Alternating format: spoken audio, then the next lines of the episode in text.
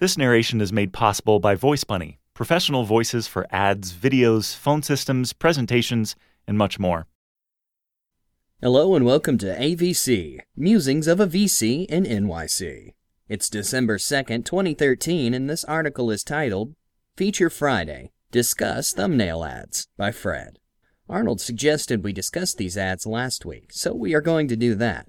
But for some background, Disqus, which is a USV portfolio company, offers a free ad supported service for both commenters and publishers.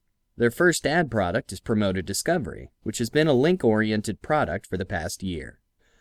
Publishers opt into Promoted Discovery and share revenues with Disqus if they opt in.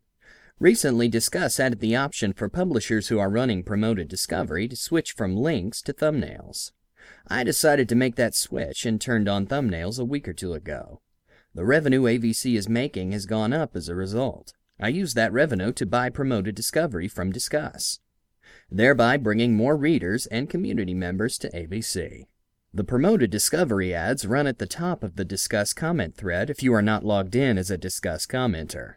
The promoted discovery ads run at the bottom of the Disqus comment thread if you are logged in as a Disqus commenter.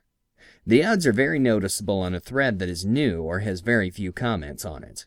The ads are not as noticeable on threads like we have here at AVC once there is a lot of discussion activity. The thumbnail ads look like this. Promoted Discovery is not the only ad product that Disqus is likely to roll out. It was rolled out first because these kind of ads are common on blogs, and online publications and advertisers are used to them, and they are relatively easy to sell. Over time, I expect Disqus to come up with more native advertising models. But for now, these are the only ads running on AVC. I am curious what folks think of them.